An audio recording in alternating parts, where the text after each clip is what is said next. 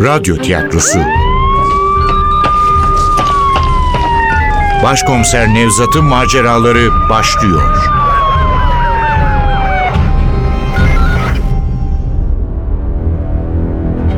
Kavim 12. Bölüm Eser Ahmet Ümit Seslendirenler Başkomiser Nevzat Nuri Gökaşan Malik Dündar Müftüoğlu Zekeriya Fatih Özkul. Efektör Cengiz Saran. Ses Teknisyeni Gökhan Tunçkaya. Yönetmen Zeynep Acehan.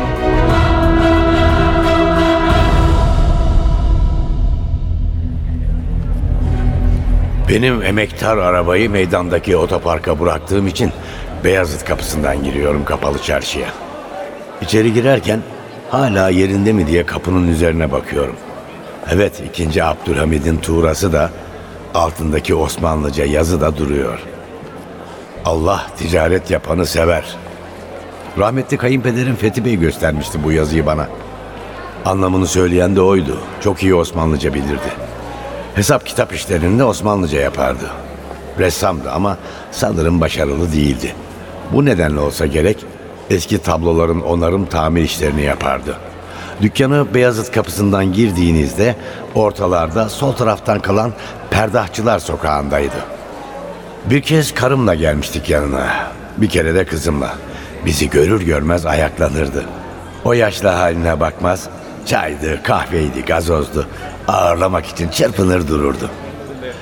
Vefat ettikten sonra sattılar dükkanı. Nur içinde yatsın, iyi adamdı. Kapalı çarşının ilk bedesteninin Fatih Sultan Mehmet tarafından yapıldığını da o anlatmıştı bana. Ayasofya Kilisesi'ni camiye çeviren hükümdar gelir getirsin diye daha sonra bu devasa çarşıya dönüşecek bir bedestenin yapımına karar vermiş. Fethi Bey daha bir sürü bilgi vermişti çarşı hakkında ama çoğunu unuttum. Aklımda kalan bunlar.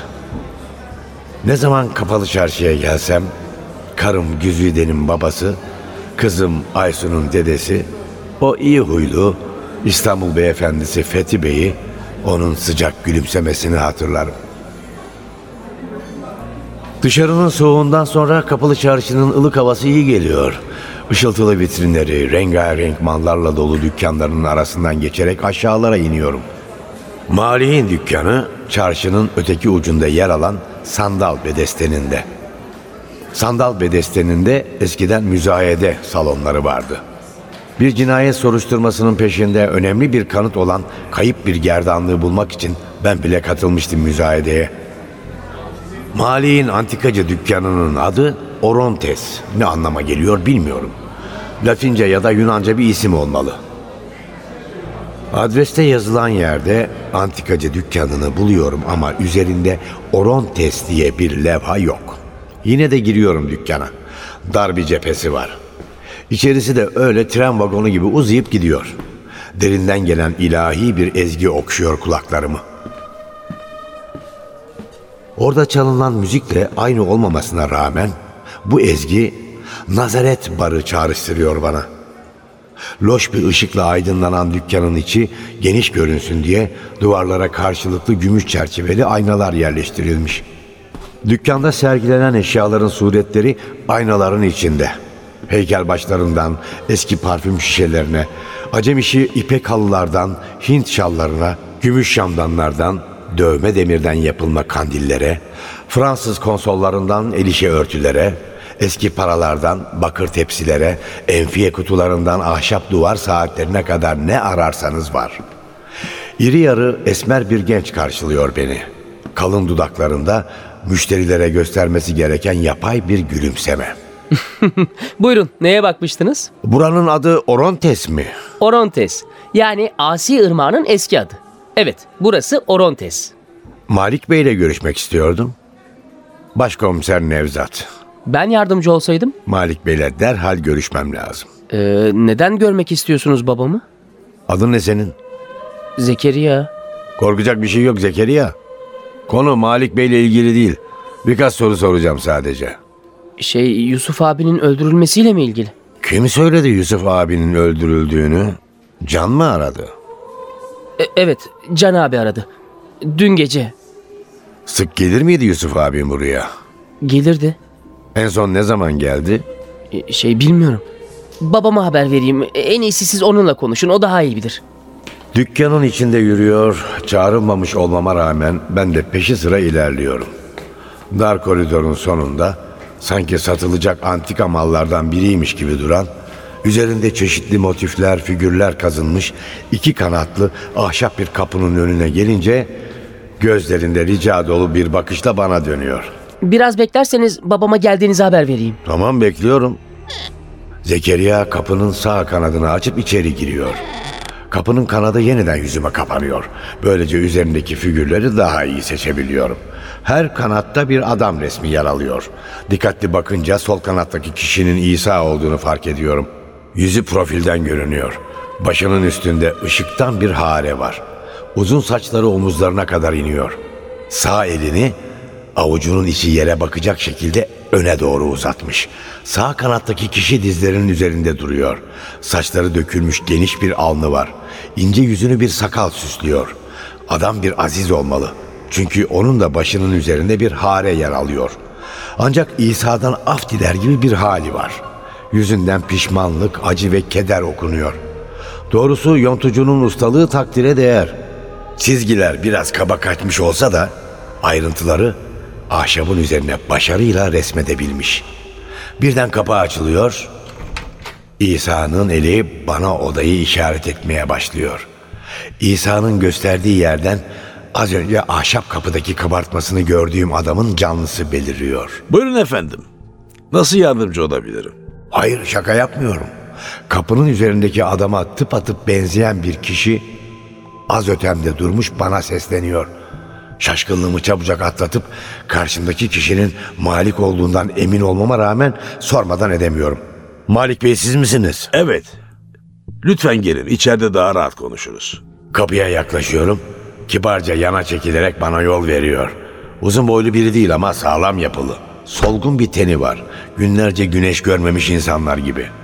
Kırlaşmış uzun sakalları ince yüzüne saygın bir hava veriyor. Gözlerinde de ne tedirginlik ne de bir heyecan var. Kendiyle, herkeste, her şeyle barışık insanlar vardır ya, onlardan biri. İçeri girerken kapının üzerindeki resmi gösteriyorum. Siz misiniz? Onun ismi Pavlus. Yani Aziz Pavlus. Aziz Pavlus adını duymuştum. Papaz Dimitri büyük bir saygıyla bahsederdi ondan. Havari olmadığı halde aziz kabul edilen kişi. Misyonerlik çalışmaları ve Hristiyanlıkla ilgili düşünceleri İncil'de yer alacak kadar önemli biri. Akraba filan mısınız? Pavlus'la yani. Yani çok benziyorsunuz da. Fark etmeniz ne kadar güzel. İlginize teşekkür ederim. Sorumun yanıtını almış değilim ama ısrar etmesem iyi olacak. Yoksa komik duruma düşeceğim. İçeri giriyorum. O da mis gibi ıhlamur kokuyor. Fişe takılı elektrik ocağının üzerinde kaynayan çaydanlığı görünce anlıyorum kokunun nereden geldiğini. Mali'nin odası dükkanın çıfıt çarşısı görünümünün tersine son derece yalın döşenmiş. En küçük bir karışıklık bile yok. Gözü yormayan, yumuşak bir ışıkla aydınlatıyor. Yerde eski bir halı, küçük bir masa, masanın hemen arkasında bir İsa resmi. Üzerleri siyah deriyle döşenmiş üç iskemle. Kapakları siyah, kırmızı, yeşil cilt bezleriyle kaplanmış kalın kitaplarla dolu küçük bir kitaplık. Malik eliyle kitaplığının önünde duran iskemleyi gösteriyor. Buyurun şöyle oturun. Zekeriya evladım bizi yalnız bırakır mısın biraz? Sanırım Nevzat Bey baş başa konuşmayı tercih eder. Evet öylesi daha iyi olur. Ihlamur içersiniz değil mi Nevzat Bey? Aa içerim sağ olun. Biraz bekleyeceğiz ama. Ihlamur henüz olmadı da. Dizlerim. Havalar soğuyunca başlıyor ağrımaya. E yaşlılık işte. Pek yaşlı göstermiyorsunuz. Teşekkür ederim ama yaşlıyım. Bu beden 60'ı çoktan devirdi Nevzat Bey. Ama üzüldüğümü sanmayın sakın. Ne bu dünyaya ne de bu bedene güvenirim ben. Bunlar geçici. Bu dünyayı da bu bedende Tanrı yaratmış olsa bile gerçek dünya, gerçek yaşam bu değil. O nedenle yıpranmalarını sevinçle bile karşılarım çünkü bedenin dayanıksızlığı ilahi bir mesajdır aslında. Bu bedene inanma, onun arzularının esiri olma, daha derindekine, daha içeridekine bak. Onu görmeye çalış çünkü o hiç yaşlanmaz diyen bir mesaj. Sanırım Yusuf'u duydunuz. Tanrı taksiratını affetsin. İyi adamdı Yusuf, severdim. Sizce kim öldürmüş olabilir Yusuf'u? Hiç düşmanı var mıydı? Bunu Meryem Hanım'a sormalısınız. Dün gece olayı duyunca başsağlığı dilemek için onu aradım. Yusuf'u öldüren kişiyi bildiğini söyledi. kimmiş? Sordunuz mu? Yok sormadım. Çünkü merak etmiyorum. Kötülüğün giydiği elbise ne olursa olsun, kötülüğü kim yaparsa yapsın bu, kötülüğün iblisin marifeti olduğu gerçeğini değiştirmez. İblisin ise merak edilecek hiçbir yanı yoktur. O yüzden sormadım. Ama Meryem Hanım'la konuştum. Acı çekiyordu, öfke duyuyordu, intikam almak istiyordu. Ona Tanrı sözünü hatırlattım. Öldürmeyeceksin dedim. Ona bırak Tanrı'nın öfkesi alsın öcünü. Çünkü öc Tanrı'nındır. Karşılığını ancak o verir dedim. Kötülüğe yenilme, kötülüğü iyilikle yen dedim. Peki ikna oldu mu Meryem Hanım? Ihlamurumuz kıvamını buldu. Şeker, limon. Tek şeker lütfen. Ha, limon istemez. Dikkat edin çok sıcak. Teşekkür ederim. Siz Yusuf'la nasıl tanışmıştınız? Buraya gelmişti. Ticari işlerimiz vardı. Oradan tanırım Yusuf'u. Sonra arkadaş olduk. Yusuf Hristiyandı değil mi? Bakın Nevzat Bey. İnsanlara inançlarını sormam ben. Birine Hristiyan mısınız diye sormak güzel değil. Müslüman mısınız diye sormak da hoş değil. Ben insanlara kendi düşüncelerimi, kendi inancımı anlatırım ama onlara siz şu musunuz, bu musunuz diye sormam. Aslına bakarsanız bir zamanlar ben de inançlı biri değildim. Hatta günahkardım. 10 yıl önce yanlış bir hayat yaşadığımı fark ettim. Değişmeye başladım. Eh, Yusuf Hristiyan mıydı? Nüfus kağıdında öyle yazıyor Gerçek da. inanç nüfus kağıdında yazmaz Nevzat Bey. Gerçek inanç yüreğimizdedir. Gerçek inanç ruhumuzun ta kendisidir. Yani Yusuf'un inancı güçlü değil miydi? Öyle demek istemedim. Yusuf da Tanrı'ya inanıyordu ama benim gibi değil. Dini konulara ilgisi son bir yıldır artmıştı. Neden son bir yıl? İçilecek kıvama gelmiş soğutmayın. Rüyasında hep bir Aziz'i görüyormuş. Son bir yıldır hep aynı Aziz görünüyormuş ona. Mor Gabriel mi? İsminin ne önemi var? Önemli olan isim değil zaten. Belki o Aziz de değil. Önemli olan Aziz'in ne söylediği. Ne söylemiş? İsa Mesih'in yolunu seçmesini söylemiş. Bu dünyanın esaretinden, bu bedenin esaretinden kurtulmasını, sevgiye gelmesini söylemiş. Çünkü bu dünya sonludur. Çünkü bu beden günahkardır, kirlidir. Saf ve ölümsüz olan sadece sevgidir. Bizi gerçek kurtuluşa götürecek olan da bu sevgidir. Bu Aziz çok etkilemiş olmalı Yusuf'u. Nasıl biriymiş bu Aziz? Nasıl bir olduğunu bilmiyorum. Doğrusu ya merak da etmiyorum. Tanrı bize farklı görünümlerde seslenebilir. Önemli olan görüntü değil, önemli olan ses değil. Sesin söyledikleri. Yusuf dindar olmaya bu rüyalardan sonra mı karar verdi? Hemen değil. Daha çok anlamaya çalıştı. Bana sorular sormaya başladı. Neden size? Yusuf da Hristiyandı. Neden kendi kilisesindeki kişilere başvurmadı? Bilmiyorum. Doğrusu bunu sormadım da. Sanırım güvendiği biriyle konuşmak istedim. Din adamı da olsa kuşkularını hiç tanımadığı birine anlatmaktan çekindi herhalde. Evet, kuşkuları vardı. Onları da soruyordu. Peki kuşkularını giderebildiniz mi bari? Kısmen. Kısmen çünkü inanç yalnızca mantıkla kavranamaz. İnanç evrenine yolculuğa çıkan biri için mantık kötü bir kılavuzdur. İnanmak için içgörümüzün gelişmesi gerekir. Beş duyunuzun algılayamayacağı gerçekler vardır. Yusuf bunu anlamıyordu. Gerçeği yalnızca mantığıyla arıyordu, duyularıyla.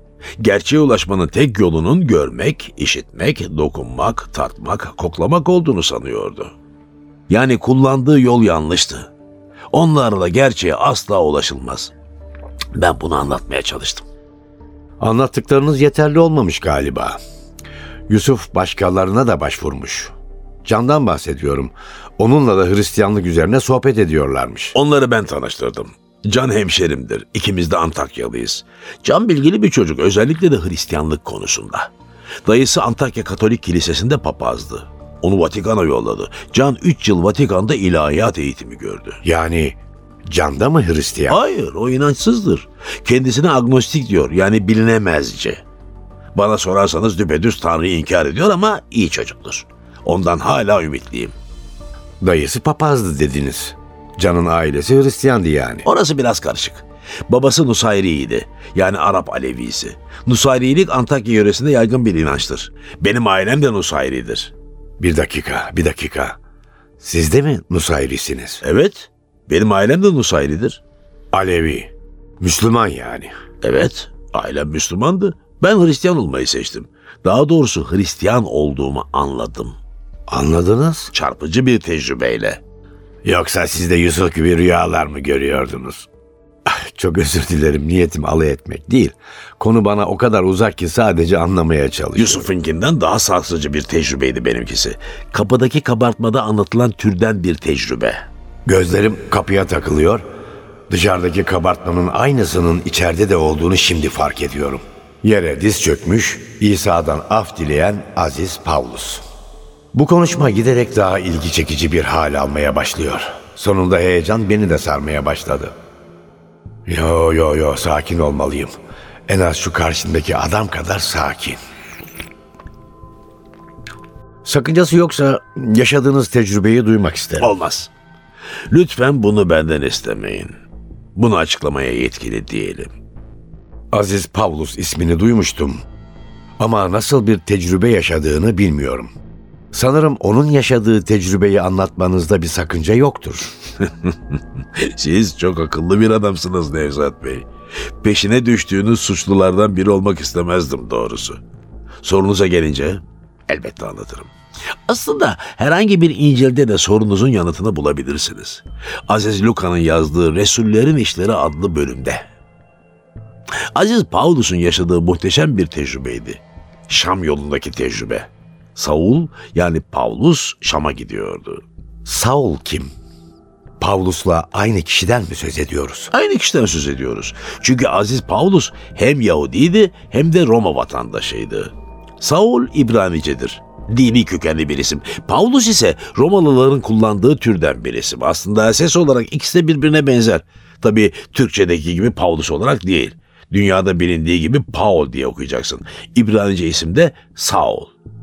Paul ya da Saul. Sesler benziyor değil mi? Evet benziyor. Evet.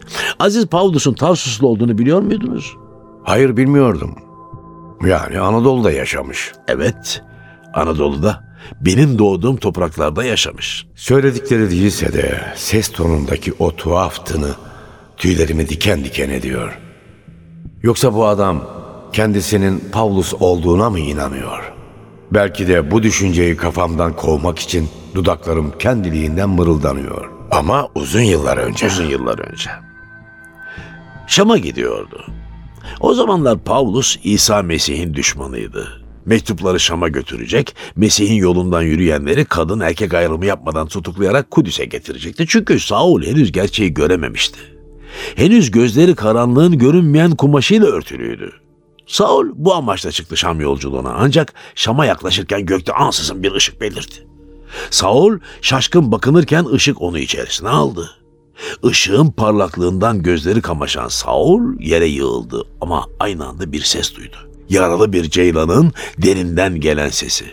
Aynı zamanda genç bir aslanın öfkeli sesi. Saul, Saul neden bana eziyet ediyorsun?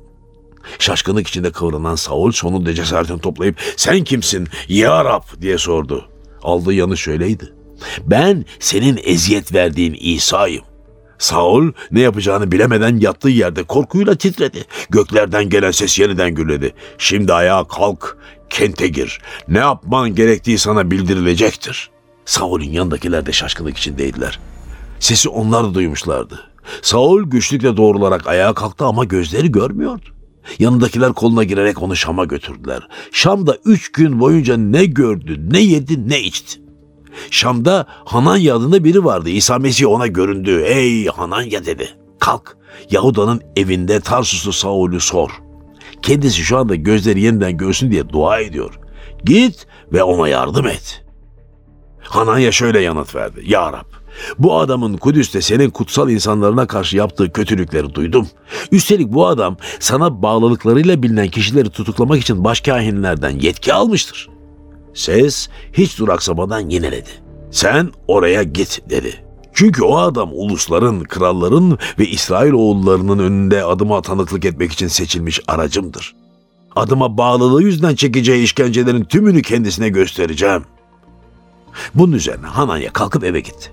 Saul'ün gözlerinin üstüne ellerini koyarak Saul kardeş dedi. Seninle karşılaşan Rab İsa gözlerin yeniden görsün ve için kutsal ruhla dolsun diye beni gönderdi. O anda Saul'ün gözlerinden balık puluna benzer kabuklar düştü, yeniden gördü.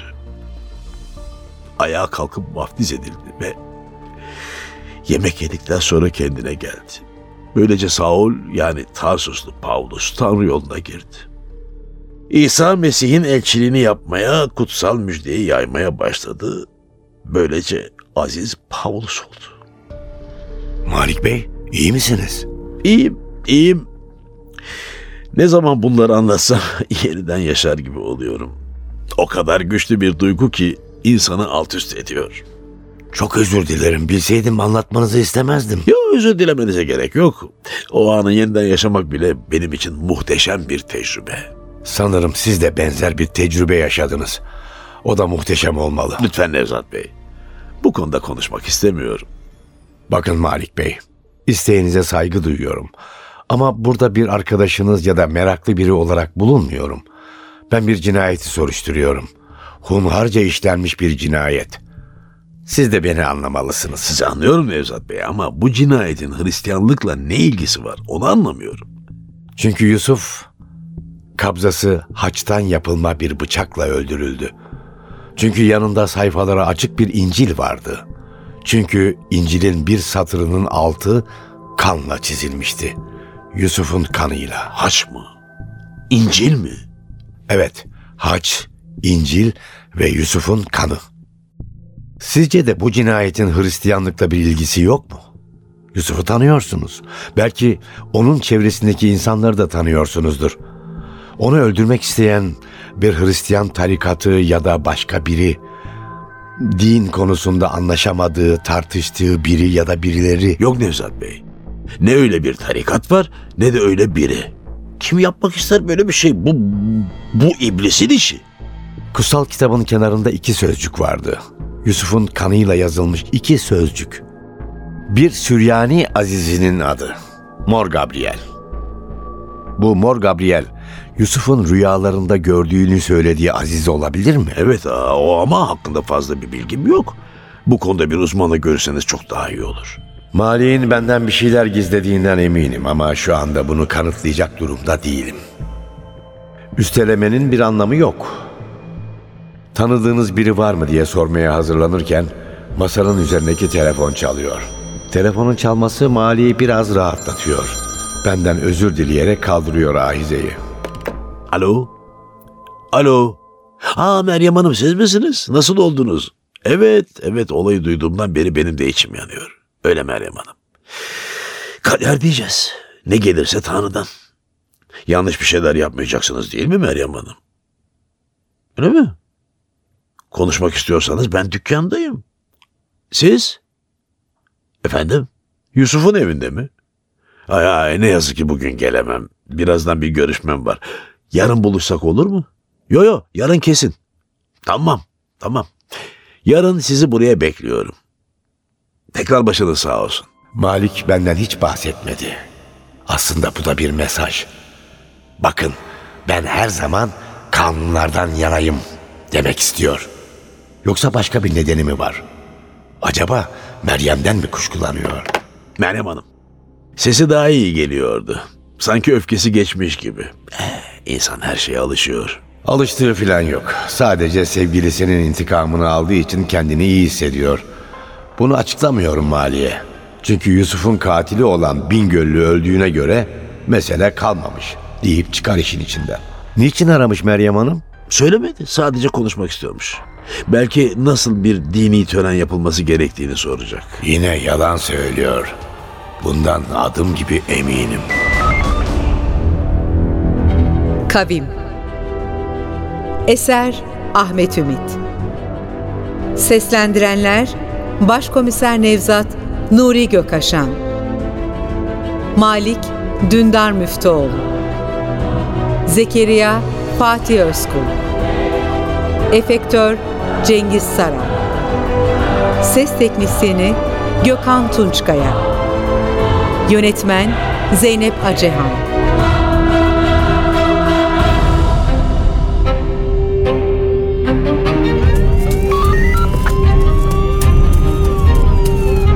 Radyo tiyatrosu Başkomiser Nevzat'ın maceraları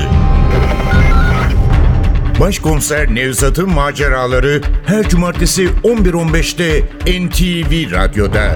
Kaçıranlar ve tekrar dinlemek isteyenler içinse ntvradio.com.tr'deki podcast sayfamızda.